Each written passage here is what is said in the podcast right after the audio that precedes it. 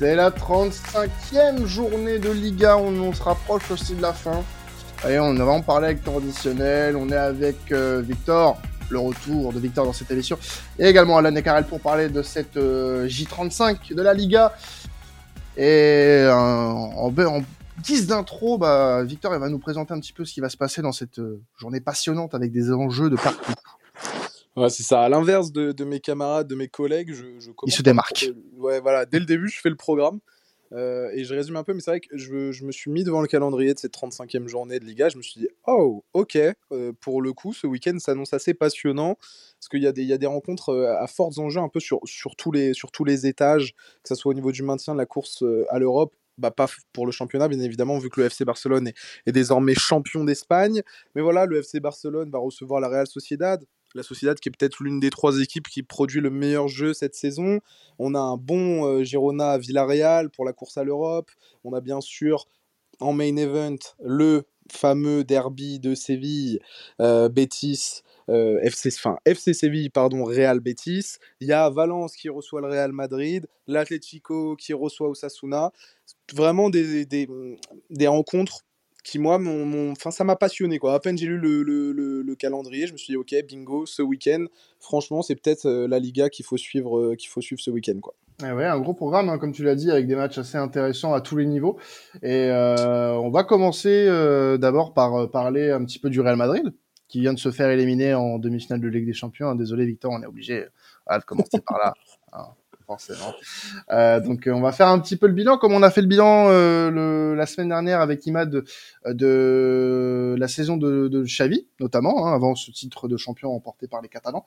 Et on va se projeter un petit peu sur la saison prochaine. Donc tu voulais qu'on parle un petit peu de ça, voilà, du coup, Victor, parce que c'est vrai que là, pour le moment, il y a eu cette Coupe d'Espagne remportée par le Real Madrid, mais est-ce que c'est bien suffisant pour la Maison Blanche?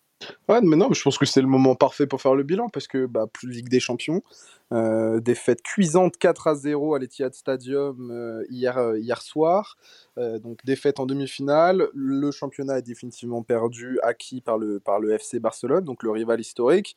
Et oui, il y a la Coupe du Roi, victoire, mais il y a aussi une énorme défaite en Super Coupe d'Espagne face au FC Barcelone, je crois au début d'année 2023.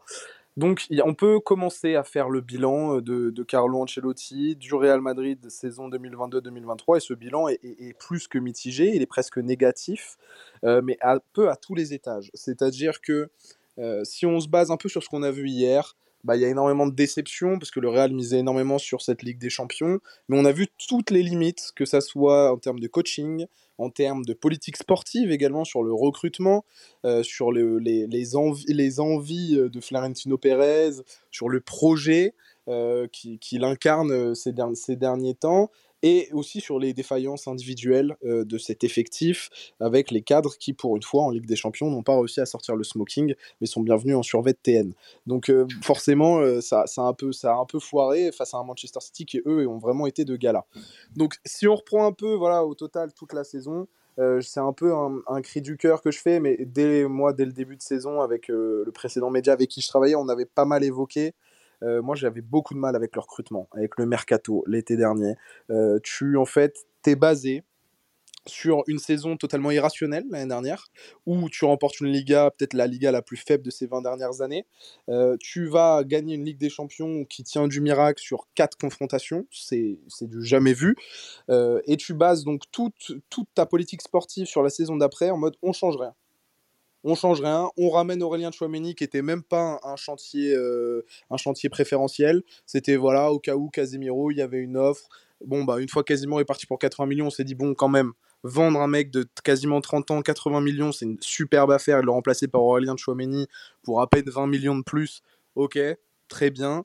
Mais l'argent là que tu avais, il y avait des chantiers prioritaires. Arrière droit, à numéro 9, un, un ailier droit gaucher qui met des buts. Alors Rodrigo, finalement, cette année, il s'est quand même révélé, pourquoi pas. Un arrière gauche, tu es obligé de te priver de ton meilleur milieu de terrain pour le faire jouer arrière gauche parce que c'est le, seul qui est, en forme, c'est le seul qui est disponible. Donc voilà, tous les gros chantiers, aucun, aucune demande, ne serait-ce même de Carlo Ancelotti, ou aucune demande logique n'a été remplie.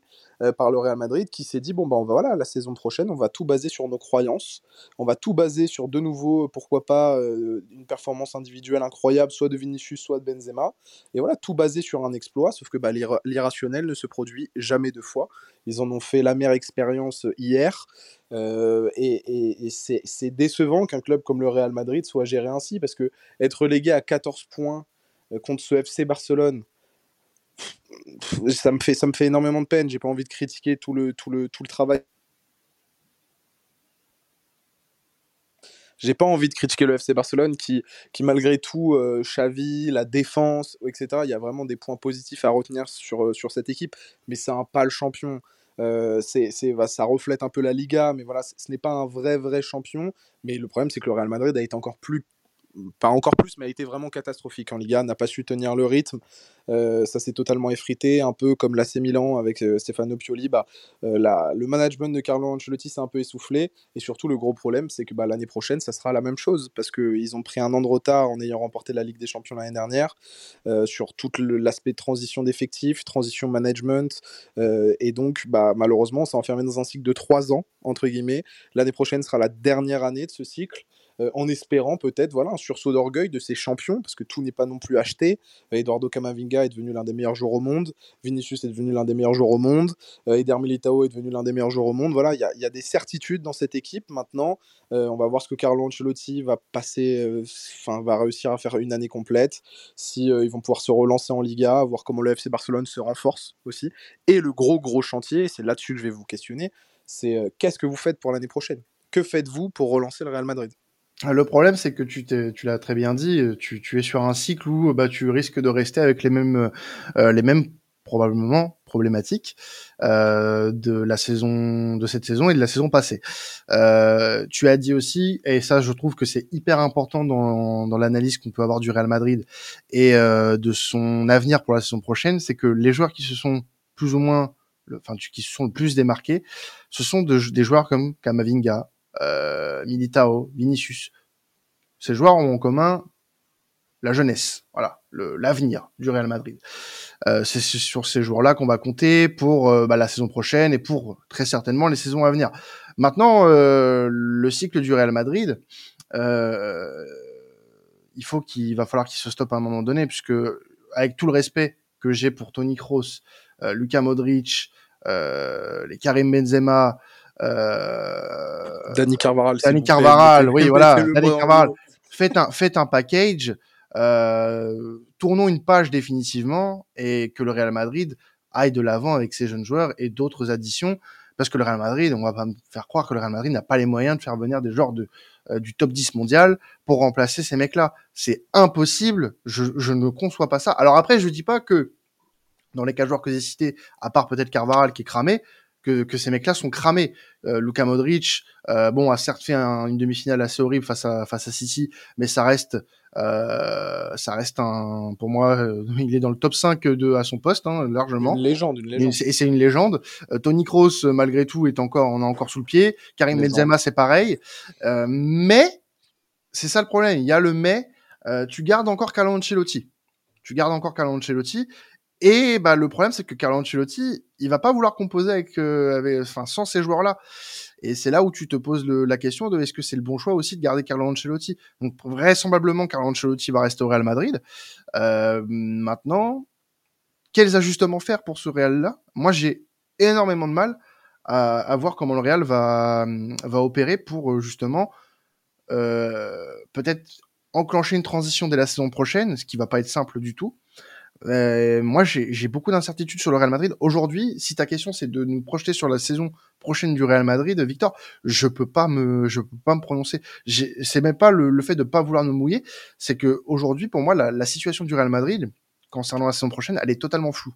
Elle est totalement floue et j'ai l'impression que c'est un, c'est plutôt un avenir dangereux Euh, alors, moi, j'avais lu un article euh, ce matin euh, de l'Independent en Angleterre qui parlait justement. The Independent. Voilà, voilà. C'était justement pour éviter ce genre de prononciation que j'ai préféré ne pas me lancer.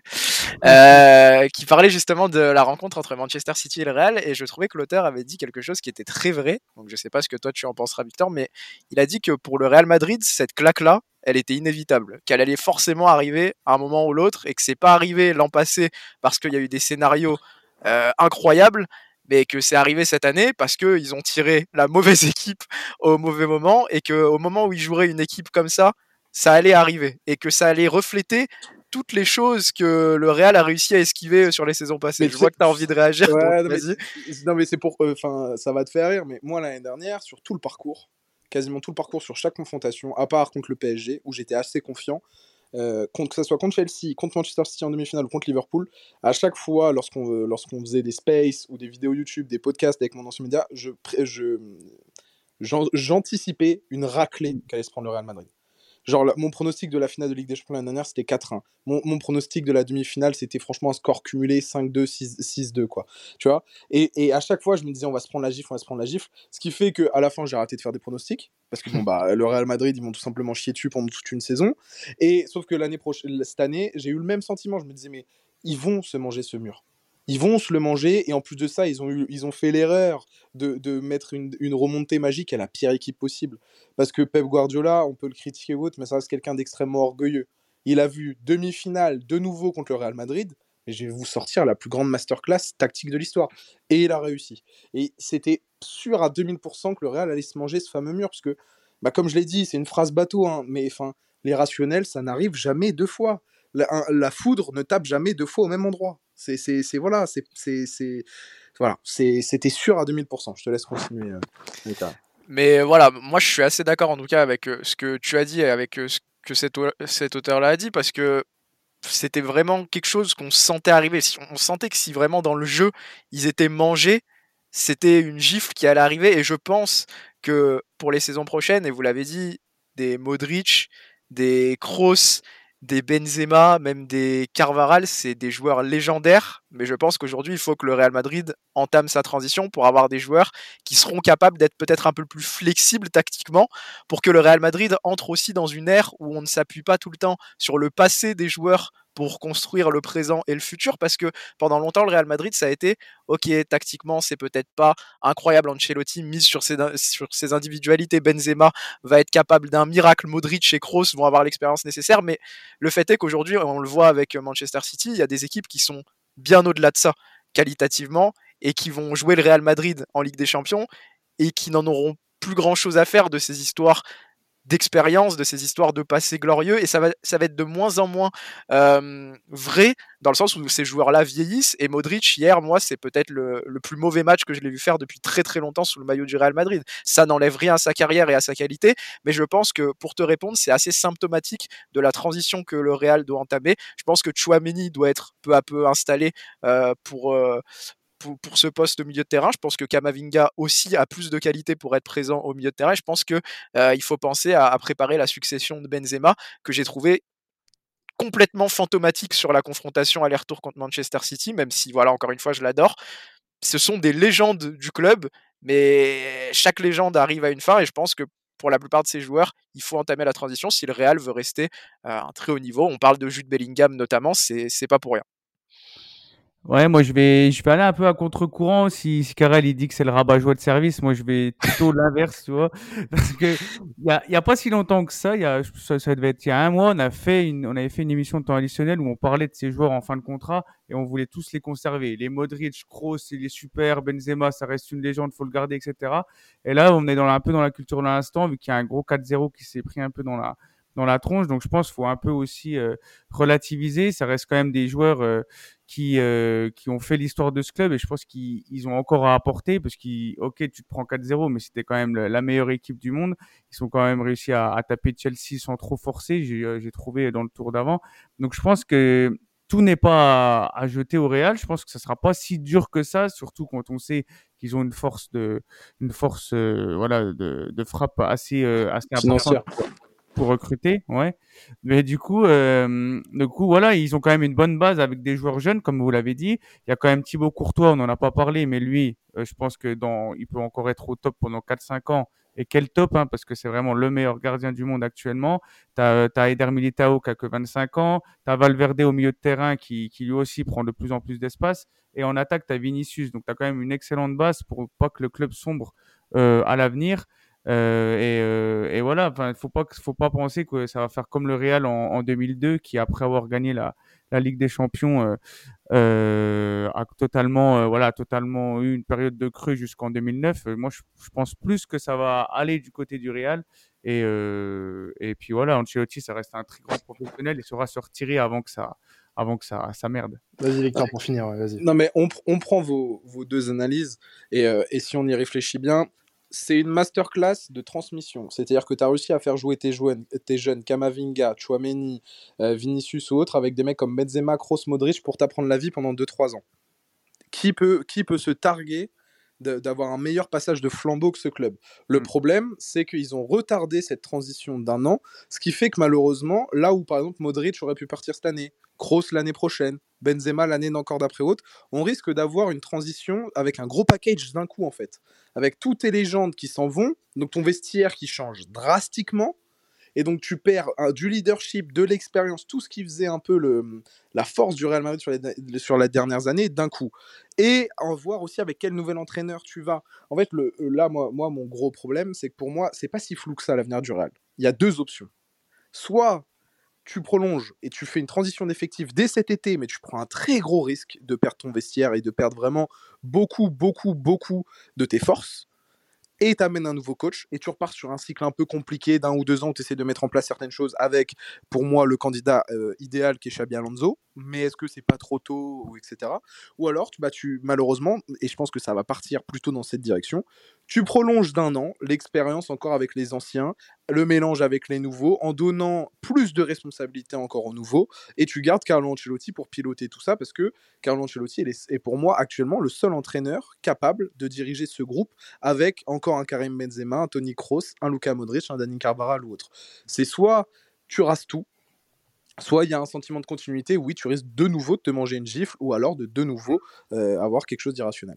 Bon, n'hésitez pas à nous dire ce que vous en pensez, surtout hein, pour vous hein, qui, nous écoutez, euh, sur euh, le bilan de la saison du Real et puis bah, ce que vous voyez pour la saison prochaine pour le, les Madrilènes. On va parler rapidement avec toi, Victor, du match entre Girona et, Villarreal, surtout de, de bah, la surprise hein, de cette saison quand même, qui est, qui est, qui est Gérone, actuel septième, qui a fait un bon nul face à la Sociedad le week-end dernier et qui, bah, en cas de, victoire, pourrait peut-être bien se placer euh, dans la dans la course au dans la course à l'Europe. Donc euh, tu voulais nous parler un petit peu de cette équipe qui fait sensation. Bah oui, c'est clairement une surprise cette année. Euh, en plus, bah, déjà, ça va être un très, un très bon match entre ces deux équipes. Mais euh, Giron, les gars, sur les dix derniers matchs, bah, c'est deux défaites, trois nuls, cinq victoires. Euh, ils ont mis une raclée au Real Madrid à domicile 4-2. Ils ont un jeu assez emballant. Euh, malheureusement, ils pêchent en défense, ce qui fait que, bah, sincèrement, s'ils avaient une meilleure défense, euh, ils, joueraient facilement les, Ils seraient dans la lutte pour moi aux places Europa League facile. Là, actuellement, ils sont 7 qualifiés directement en Europa Conference League, qui est déjà un exploit, parce que je rappelle que Girona est promu. Euh, c'est quand même, enfin, c'est assez sensationnel. On avait parlé dans un précédent podcast d'Osasuna, qui était aussi une surprise pour moi, Giron, on est encore presque un niveau au-dessus. Euh, ils, sont, euh, ils ont vraiment, je crois qu'ils ont eu un petit passage dans l'élite à partir de, de 2017. Euh, là, ils sont revenus cette année, alors qu'ils ont fini sixième en deuxième division espagnole l'année dernière. Donc, ils ont fait tous les playoffs. Enfin, il y a vraiment une belle histoire avec leur entraîneur, avec leur entraîneur Michel. Donc, sincèrement, c'est un club à suivre. Et en plus, j'ai vu là que, bah, en fait, l'UEFA, ils n'avaient pas forcément prévu euh, que, que euh, jouer, allait jouer l'Europe. Et donc en fait, ils viennent tout juste de valider leur dossier pour une potentielle qualification en Conference League l'année prochaine. Parce que je rappelle que Giron joue dans un stade d'à peine 13 000 places. Donc il y avait tout un débat autour de la sécurité ou autre. Finalement, là, l'UFA vient de confirmer que c'était bon, pas de souci. Euh, il y a aussi un truc assez intéressant, c'est par rapport à, à l'actionnariat. Euh, c'est un point délicat hein, pour l'UFA qui interdit à deux clubs ayant le même propriétaire de disputer des Coupes d'Europe. Euh, c'est par exemple ce qui peut arriver avec Toulouse en Ligue 1, vainqueur de la Coupe de France, mais qui a le même actionnaire que l'AC Milan. bah là, pour Gérone, c'est un peu pareil, parce qu'ils font partie du groupe du City Group, détenu par Manchester, détenu par Manchester City, qui possède moins, en fait, mais sauf qu'il possède moins de 50% des actions du club catalan de Gérone. Donc l'UEFA n'est pas opposé en cas de qualification de cette équipe en, en Europe. Donc voilà, c'était un peu pour, pour parler de cette équipe qui, s'il s'impose contre Villarreal, va pouvoir monter et continuer de s'affirmer dans cette course avec l'Athletic Bilbao, avec Osasuna, même avec Séville qui est bien remonté, avec le Rayo Vallecano dans cette course à cette fameuse septième place, place qualificative pour l'Europa Conference League. Ouais, donc oui, une équipe qui va euh, qui va très certainement avoir une fin de saison assez euh, assez mouvementée euh, puisque elle elle va affronter encore du coup Villarreal ce week-end, le Celta, le Betis et Osasuna. Donc un, calendrier assez relevé. Donc on va voir si si Jérôme va réussir à se hisser dans le top 7 européen. Que des adversaires directs, donc à suivre. Exactement. Euh, dernier gros débat de, de cette semaine en, en Liga. On va pas bien sûr parler euh, du gros match de, du week-end entre le FC Séville et le Real Betis. Euh, deux équipes qui ont eu des saisons plutôt éloignées au final au classement. On, ne les a pas vus souvent très très proches. Le Real Betis qui est actuellement sixième avec 55 points à euh, allez euh, 7 points euh, ouais de la quatrième place. Ça risque d'être très compliqué pour aller chercher le top 4, mais euh, voilà, le, le, top 5 est encore est encore possible. Et le FC Séville, qui, bah, mine de rien, est actuellement dixième de Liga et à un point de Gérone, dont on vient de parler, et qui pourrait, contre toute attente quand même, jouer l'Europe la saison prochaine. Donc un derby sévillan qui va être très important, mine de rien. Et, même au-delà en fait des, résultats sportifs, c'est, euh, j'avais envie un peu de vous parler de ce derby et de vous raconter un peu cette histoire avant de vous lancer, messieurs, euh, sur un peu le pronostic de ce match et sur comment est-ce que vous voyez le, le résultat, comment est-ce que vous avez aussi vécu un peu la saison du, du Real Betis, qui me semble être assez intéressante. J'avais un peu envie de vous plonger dans l'histoire de ce derby sévillan, qui est peut-être le match le plus chaud d'Espagne. Euh, c'est vraiment la ville de Séville s'écrit se raconte avec ces deux clubs de football emblématiques. Ce sont deux clubs avec des identités très fortes. Euh, ils sont antagonistes tant au niveau sportif que politique. Euh, cette rivalité en fait historique, elle est vivante depuis plus d'un siècle, ce qui rend euh, ce qui donne un peu tout le charme de ce match. Et vraiment, il y a une population qui est divisée entre Sevillistas du FC Séville et les Beticos du, du Real Betis. La neutralité n'existe pas à Séville, il faut choisir son camp. D'ailleurs, de l'avis de nombreux supporters espagnols, l'affrontement entre ces deux clubs respire vraiment le football, même plus encore hein, que le Classico Real Madrid FC Barcelone qui pour beaucoup en fait a un peu pris des airs de mano à mano médiatique, assez commercial, plus que purement sportif. Là, pour le derby de sa vie, on est, on est dans le vrai, on est dans le dur, ambiance électrique, une ville qui vraiment s'arrête de vivre pendant 90 minutes pour ce match. Et d'ailleurs, cette, bah, cette rivalité, elle est historique. Il y a vraiment une, une réelle histoire. Euh, ça, va, ça joue avec des paramètres sociaux.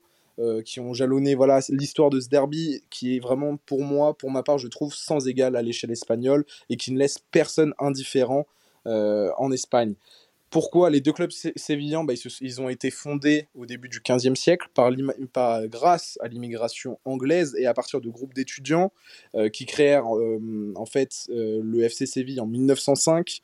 donc c'est plutôt des étudiants aristocrates sous les statuts identitaires avec, une volonté de, de, démocratiser le foot.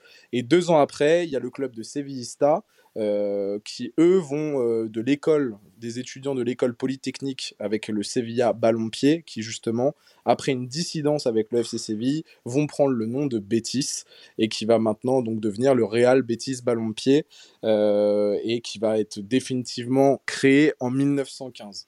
Donc vraiment, depuis plus d'un siècle, ces deux équipes se rencontrent. on a d'ailleurs pourquoi est-ce que le, Real Betis joue en blanc et vert, c'est parce qu'ils ont une une connexion avec le, Glasgow, les Celtic Glasgow en Écosse. La mmh. forte culture catholique va justement donner ces, cultures, cette, ces couleurs vertes et blanches euh, au Real Betis, qui vont aussi d'ailleurs, ce sont les couleurs du drapeau de l'Andalousie. Donc, ce qui va renforcer encore plus ce sentiment euh, de représentativité et d'appartenance à l'Andalousie si vous êtes supporter du Real Betis. D'ailleurs, le premier derby sévillan est organisé en 1915 et c'est le FC Séville qui l'emporte. Il y a toute une relation avec le régime de Franco, le FC Séville qui durant ces années-là va vraiment euh, cartonné, tandis que le Real Betis, qui pourtant ont eux gagné le premier titre de champion d'Espagne en 1935 hein, entre ces deux clubs, bah, eux, durant le régime de Franco, ça va être beaucoup plus compliqué. Et comme un signe de l'histoire, et bah, c'est à la chute de la dictature que les années glorieuses du Betis Séville vont revenir, du Real Betis, pardon, vont revenir, ah, vu qu'ils vont remporter une Coupe du Roi, ils vont se qualifier plusieurs fois dans les années 80 pour la, pour la Coupe d'Europe. Et puis voilà, pour vous situer un peu, bah, si vous êtes supporter du Real Betis, c'est que généralement vous êtes attaché à la classe ouvrière et plutôt à la gauche de l'époque. Si vous êtes supporter du FC Séville, c'est plutôt associé à l'élite urbaine du quartier des affaires, euh, de Nervion, conservatrice. Euh, voilà un peu le terme de caste presque qui était ancré dans cette, dans cette identité des supporters du FC Séville. Voilà, vous avez un peu tous les, euh, les, tous les tenants et les aboutissants de cette grande rivalité historique. Euh, sincèrement, il ne faut pas sous-estimer la popularité d'un club comme le Real Betis. dans les années 30, il y avait plus de 40 000 socios. Ça a toujours été le troisième club presque le plus populaire d'Espagne derrière les deux monstres Real Madrid et FC Barcelone. avant la Seconde Guerre mondiale, il y avait plus de 400 associations dans le monde entier de supporters. Euh, que ce soit en Amérique du Sud ou dans tout le reste de l'Europe. C'était vraiment, ils étaient vraiment une marque du football comme des Manchester United ou des Benfica de l'époque, euh, où c'était vraiment la passion qui l'emportait inévitablement sur n'importe quel autre sentiment euh, avec, ce, avec ce Real Betis. Voilà, donc je vous laisse un peu avec toutes ces infos. J'espère que ce petit cours d'histoire vous, vous a plu. C'est toujours intéressant. C'est toujours intéressant. C'est de se remettre un peu le contexte quoi d'une telle d'un match avec autant d'enjeux. Et sur cette saison 2022-2023, bah voilà, le Real Betis continue de, de, truster le top de ce championnat. Encore une fois, sixième. Le FC Séville, eux, ont vécu bien sûr une saison plus que galère. Qu'est-ce que vous attendez un peu de ce match? Quelles sont vos satisfactions du côté du Real Betis? Peut-être vos, vos, douleurs ou même vos satisfactions, parce qu'il y a aussi certaines choses à retenir du côté du FC Séville. Qu'est-ce que vous pensez un peu de ce match et de tous les, tout ce qui l'entoure? Ouais, moi déjà pour commencer, c'est quelque chose euh, qui m'a toujours frappé, c'est leur stade qui est immense hein, pour, euh, pour un club euh, comme le Betis. Je crois qu'il y a au moins 60 000 places. 56 000. 56 000. Ouais, c'est après les trois monstres Wanda, Camp Nou et Santiago, je crois que c'est le plus grand d'Espagne. Et à chaque fois que je regarde un match de, de Liga à domicile au Betis, je suis toujours surpris par ce stade, contrairement à celui du FC Séville où il est beaucoup moins grand. Hein. le Sanchez Pizjuan, il doit être à ouais, 40 000, peut-être 45 000. Donc euh, ouais, je suis toujours euh, assez étonné et c'est vrai que c'est une sacrée rivalité. Elle est, elle est sous cotée et, euh, et je pense que ce, week-end là, si on regarde le match, on va bien voir l'animosité des, deux des deux camps adverses. Ça va être super intéressant à regarder. en plus du match qui est toujours un plaisir à regarder. Hein. Moi, je sais que j'aime bien regarder les, les de manière générale. Et, pour le coup, quand tu as un mec comme Joaquin aussi, qui est une légende de la, du Betis, qui, qui est prêt à, à tout donner pour euh, pour gagner euh, un, match d'un tel enjeu, tu, tu te rends compte à quel point ça va être ça va être super intéressant. Et pour ce de ce fait, moi j'aimerais bien voir le, le Betis gagner parce que je trouve qu'ils font bah, une bien meilleure saison d'une part et euh, d'autre part j'aimerais bien les revoir du coup en Europe aussi la, la saison prochaine, même si rien n'est fait comme tu l'as mentionné. Alors moi je vais je vais revenir voilà sur sur le, le, le présent. Euh, le FC Séville, alors si j'ai bien compris, Alain, t'as dit que c'était revoir le FC Séville en Europe, c'est ça? Non, le Betis. Ah, le Betis, ouais, j'ai eu peur. J'ai eu peur parce que là, alors ok, depuis que euh, depuis que le, le chauve le, le chauve nain est parti, euh, le petit chauve est parti, c'est c'est plus c'est plus facile hein, pour le FC Séville. Forcément, ça gagne des matchs. Hein. Et euh, mais sur l'ensemble de la saison et sur l'ensemble de leur œuvre, alors ok, une demi-finale d'Europa, euh, ça met à l'heure active bien sûr, mais euh, en championnat, moi je suis désolé, il mérite rien. Il mérite rien et je pense que si euh, le, Real Betis voulait euh, se servir de ce derby pour enfoncer le voisin, bah qu'ils s'en servent, hein, parce que franchement, si tu si tu veux bien enfoncer le clou pour le pour le FC Séville et puis les empêcher potentiellement d'aller en Europe, bah tu, tu gagnes ce match-là. Alors ça serait pas fait mathématiquement, mais ce serait très certainement un très gros, un très gros coup dans, pour le moral des, euh, des, des Sévillans. Maintenant, sur, les, sur le, la dynamique du moment, c'est le FC Séville qui est devant. et largement en termes de en termes de dynamique même si tout n'est pas acheté du côté du Real Betis on reste sur deux sur deux victoires euh, dernièrement en championnat face à Bilbao et face à face au Rayo qui sont des équipes euh, plutôt euh, plutôt bonnes hein, de, de solide solide solide voilà solide mais euh, voilà, Séville euh, est sur une très bonne dynamique. Sa, seule défaite, c'est face à Gérone, justement, voilà, euh, dont on parlait tout à l'heure. Sinon, c'est victoire face à Bilbao, victoire face à Villarreal, victoire face à l'Espagnol Barcelone, face à Valladolid.